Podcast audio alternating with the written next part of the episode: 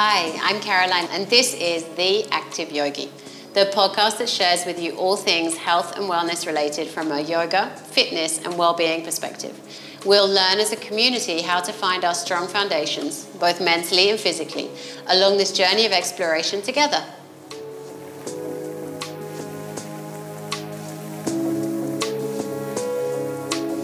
Today, we're talking about a collection of poses that invite a good balance of strength to the core. And the focus really is on good posture. So, the title that I've given today's session is Strong Core Equals Healthy Spine, because I really, really believe that when we have this good upright posture position, we're able to stabilize the central axis of our body, which affects our nervous system and so many other things inside of us and our immune health, as well as the physicals and um, physical strength in the body as well. I think it's a really key starting point for us to be thinking about our yoga practice. Things that I'm going to talk about, I'm going to start very much from how we tend to live our lives at the moment. Part of that is obviously linked to this COVID era that we're in, where we're spending a lot more time inside, a lot more time sitting down. Even if we're out and about a bit more now, we've spent months of time where we're, we haven't been moving um, quite as freely as we might do in our life before this time. So, thinking about this modern day era, I find myself guilty of this as well. We tend to be spending a lot of time like this. Okay, even if we're sitting up at our desks and we're, we're working, um, there's this habit of curling the back when we start to get tired. There's also this habit of even if we're sitting up straight, when we're on our phones, we're doing this which is effectively tilting the head at a really unnatural angle. And then eventually the upper back starts to round as well. And what I want you to think about in terms of what what happens to the rest of our body as a consequence of that. So what happens is we start to get really chronically tight and congested on the front side of our body. So we're not ever opening up the tissues around the front of the shoulders, for example, and the front of the hips as much as we could. So they get shorter and shorter and although they feel like they're tighter, they're actually getting um, getting weaker as well from from that underuse and shortening. And then everything that's on the back line of the body is lengthening. So it might feel like sometimes you come into a forward fold in your yoga practice, and you're like, "Oh, great! I can touch my toes. I feel really um, long in the back body." But actually, what that length is, is it's become a, a, weakness. Okay. So the muscles that are meant to be supporting the back of our spine, holding us upright, they suddenly are, are kind of lazy. So then the spine is naturally curling forwards. And then the brain starts to, re- to, to understand that this is our new normal position. Okay, so then everything that continues forward from that point of our resetting of the body like this is that this is our normal. The body doesn't try to get back to this position of balance, okay? And that's the danger for the, the spine. And the core muscles around the spine, which we'll come on to look at in a moment or two, they're supporting the spine. When they're strong and healthy and engaged well, and at the right times and helping with the movements that they're supposed to be helping with, they're really hugging the spine into position and they're taking the pressure off the ligaments that are in in between the vertebrae of the spine. And then they're also taking the pressure off the discs that sit in between the vertebrae of the spine. So when we're engaging and we're strong and healthy and upright in a good postured way, everything is functioning well okay? There's not this this pressure. But as soon as we start to find ourselves in this position my chin really sticking forward imagine the weight of your head on this this vertebrae. It's a lot of pressure.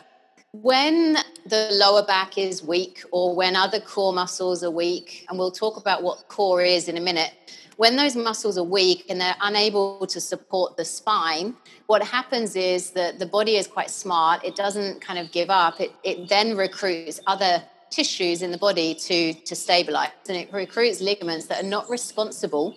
Uh, their job isn't meant to be holding us upright with good posture okay? And it puts pressure on on a muscle that's not strong enough for the job. And then worse still it puts pressure on the ligaments. And the ligaments job is simply to hold the bones together or, or stabilize okay? So it's quite a, uh, an important point to remember. So I like to think about there being four aspects to spine health. Okay, four aspects to spine health. So first one and what I mean by this is how can we keep the spine healthy? So the first one for me is increasing flexibility of the spine. Um, so, we're going to talk about the five different ways that the spine moves and making sure that we do those movements every single day so that we keep that range of motion and flexibility going. And then we want to be thinking about good posture. That links into the third aspect of spine health, which is core strength. So, good core strength, first of all, or increasing our core strength for most of us, and then maintaining that good posture. Everything that I described to you before, when we're sitting and curling forward like this and everything is shorter, then when we come to stand up, it's not like that goes away. The body is going to be really smart about it and it's going to try and compensate for the fact that we, we go forward. So oftentimes people will go to see a chiropractor or a physiotherapist or speak to their yoga teacher and they'll say, um, I've got a really sore back. And it's often linked in actually to tightnesses in the muscles around the hips and a weak core, weak core muscles, weak glutes as well. And then the fourth aspect of that spine health is body mechanics generally.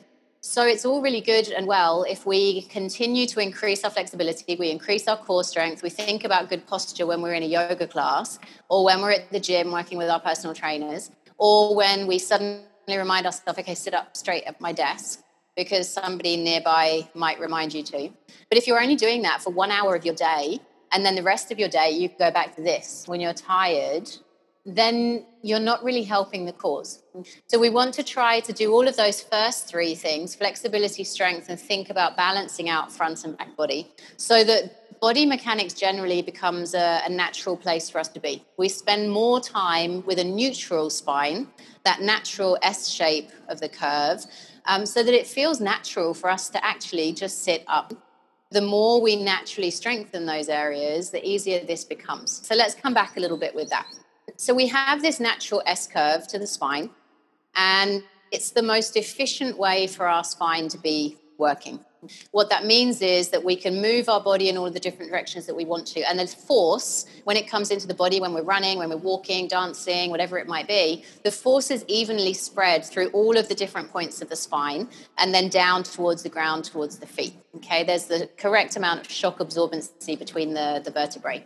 As soon as we change that natural S curve, we put more pressure on other parts of the spine and other parts of the body are then affected. Okay. And I mentioned already if different parts of the body are not working as they should, other parts of the body are recruited. So we want to be aiming to get back to that neutral spine all the way. So the way we can do that is through flexibility, which is the first thing I'm going to talk to you about. And then once we've got the range of motion from a flexibility point of view, we want to be thinking about how can we open up those areas on the front of the body chronically fatigued, chronically tight, and then working with core strength third. If we go in to do core strength and we're really fatigued and tight on the front body, we might end up doing more damage than we mean to. So let's start with the first one increasing our flexibility. So our spine moves in five directions. We have got lateral movement or side bending. So this is a really nice, simple way you can do this standing while you're waiting for the kettle to boil in the morning. We've got rotation, which is sitting up tall and twisting.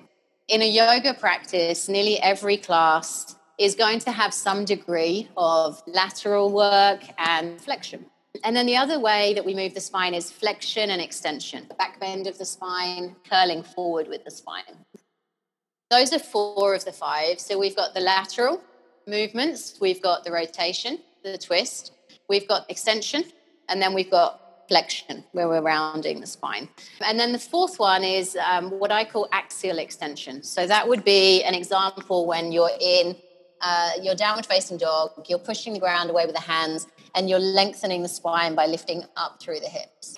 It would also be when you're standing in a really nice Tadasana, lengthening the spine as well. So that's a, a good example of those. So we want to make sure that we're moving the spine every single day. That's going to give us a healthy spine as a basis. And then also the core muscles, which we'll look at in a moment, that are wrapped all around the spine, they're also going to have the right amount of mobility to then move on to the strength work. So people often think of the core as being this part of our body. When it comes to summertime, we're like, oh my God, I've got to get my core and my abs in place and get nice and strong. And we we focus on the rectus abdominis mostly. And we want to try to think a bit deeper than that. So we've got the transverse abdominis, which is much, much deeper down to the pelvic floor and wraps around the whole of this front area. We've got the rectus abdominis, which is the sheath of of tissue up the front of the body, which is our six pack. And then we've also got the obliques. So we've got internal and external. So one set goes down like this, and the other set wraps up. And that's kind of the corset around the side of the waist. Okay. So when we're coming into side plank, we're, we're working side stomach. And then we've also got along the length of the back of our spine, the multifidus, and we've got the erector spinae muscles. And those muscles are literally responsible for keeping us upright. And those weave in and out of the, the transverse processes of the spine. So it's like shoelaces almost up and down the back of the spine. So we have that traditionally as the torso, the core muscles. But actually, the core muscles go beyond that. So I want us to start to think about this. The diaphragm. So there's that movement of that muscle um, up and down. And, and it's actually strengthening. When we make a pranayama practice, we're strengthening the diaphragm muscle. And the diaphragm muscle is really closely connected to the psoas. If we're tight in the front side of our body, if you can't expand and take a full breath, which has so many knock on effects for the rest of our organ health and for everything going on in the body. You're no, never going to get that balance um, energetically inside, the clarity mentally either, as well as the physicality. So I want you to think about the diaphragm. We need to introduce some element of pranayama work to help to strengthen that. Pelvic floor muscles, again, a much bigger talk than today, but that's part of the core as well. So pelvic floor work and then hip flexors, so psoas and iliacus, and then an element of one of the quad muscles there as well. And then the glutes. Glutes are the biggest muscle in the body. It's often one of the weakest muscles um, for so many of us. When we're sitting down a lot, those muscles really, really just get lazy and they don't fire up properly. Or what happens is one fires up and the other is inadequate. So the other side is taking the load for the lazy side. If the glutes are not working well, then that has a dangerous effect on our knees, our ankles, and stability all the way around the hip as well. So we want to be thinking about these muscles transverse abdominis, rectus abdominis, side stomach muscles, obliques, multifidus, and then we've got the glutes, outer hip, We've got hip flexors, the muscles that draw the knees into the chest. And then we've also got pelvic floor much deeper down. And then we've got the diaphragm moving lungs up and down as well. Bigger picture than just simply the front of the body. So we want to be working all of those areas to create strength, to create what we call a strong core.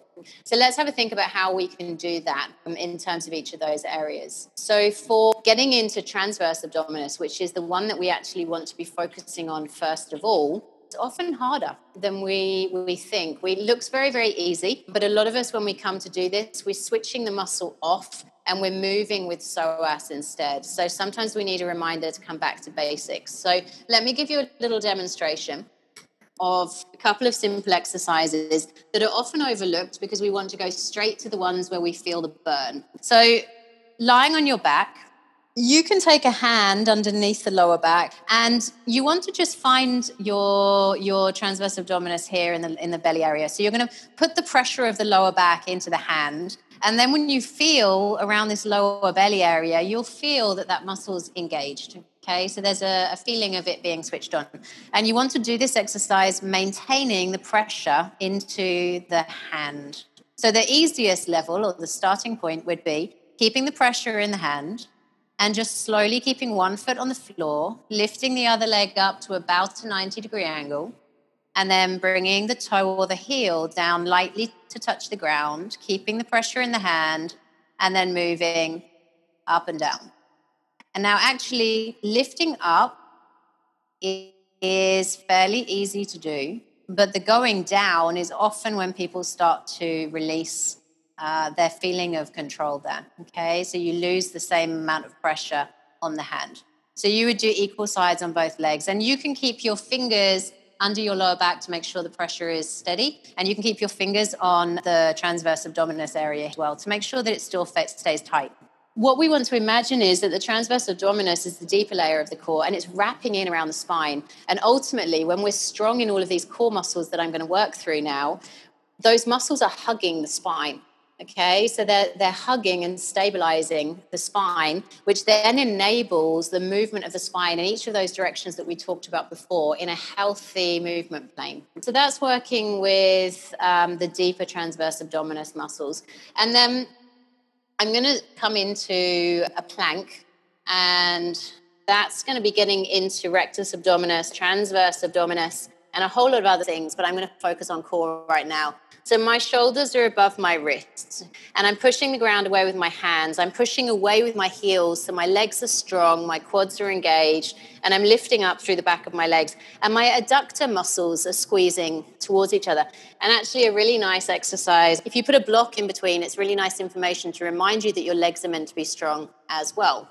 And you're pushing the ground away and just lifting up a little bit in the upper back and then that's really stabilizing the back of the body, the front of the body, and the side waist as well as the legs. So that's a really nice way of doing it. And actually, when you engage the legs as well as the core, you are spreading the effort between the muscles. So the body's working together, which makes it even more of a stability job, okay, which is fantastic. And then getting into the side waist, for me, the easiest one that I think of is coming into a side plank. So coming into a side plank on your forearm, keeping the hips up, plank on your hand. If your wrists are a bit sensitive, forearm plank is a really nice option. The back of the body, my favorite is working with blocks. I'll rest the arms on the blocks, thinking locust pose. I'm pushing into the top of the feet and I'm lifting up the core and the chest and I'm looking down and then I'm eventually lifting up my feet as well. And I'm I'm lifting upwards. So it requires a lot more strength it's not a very dramatic back bend, it's not intended to be, but it, it strengthens through the entire back line of the body. I've got the blocks there as a reference. I can make it more challenging for myself by turning the blocks to a different height. You can do it with the hands in a cactus position or simply next to the chest if you prefer. Those of you who've practiced in class with me a little bit, you'll realize that often I skip um, baby cobras or cobras or up dogs, and I'll swap them and substitute them sometimes for that shape. And it's just to offer a diversity in terms of how I can strengthen the back of the core. Something I've been introducing a lot lately is instead of coming into that uh, from forward fold to halfway lift, I'm getting people to come up a bit higher now letting the back of their spine strengthen. And I'm drawing the chin in towards the, the back of the neck. So I'm strengthening through the, the neck, deep neck flexors there as well. There's an awful lot of forward folds in a sun salutation versus back bends. So I try to use the opportunity to strengthen the back as much as I can. So just from those simple exercises, we've got into the deeper layers of the core. We've got into side stomach We've got into the back of the spine as well. Now, you'll remember I mentioned earlier the good posture, the anterior tilt. So, if we have that anterior tilt already, if we have tight psoas, we have tight muscles in the front of the chest, and then we try to come into some of those shapes that I've shown you, it's going to be really hard to balance that out. So, we want to try to stretch those areas out a little bit first. So, we're trying to open those chronic, chronically tight areas and then come into our strength work. We want to be trying to think about having those flexibility movements for the spine every day in our practice, whether it's in our yoga practice or just our general. We wake up in the morning and we make sure we've done some movement in the spine. Hydration is really key for the spine as well. And then we want to be thinking in all of our movement practices how can I incorporate shapes that will strengthen the front, strengthen the side, strengthen the back, and then thinking about how we can engage the glutes and how we can strengthen psoas, okay, as well.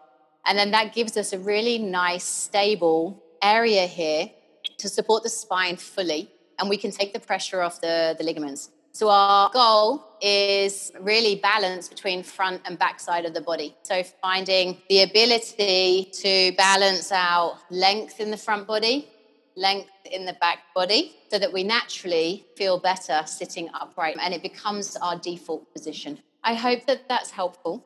Thank you for listening, everybody. Bye, guys.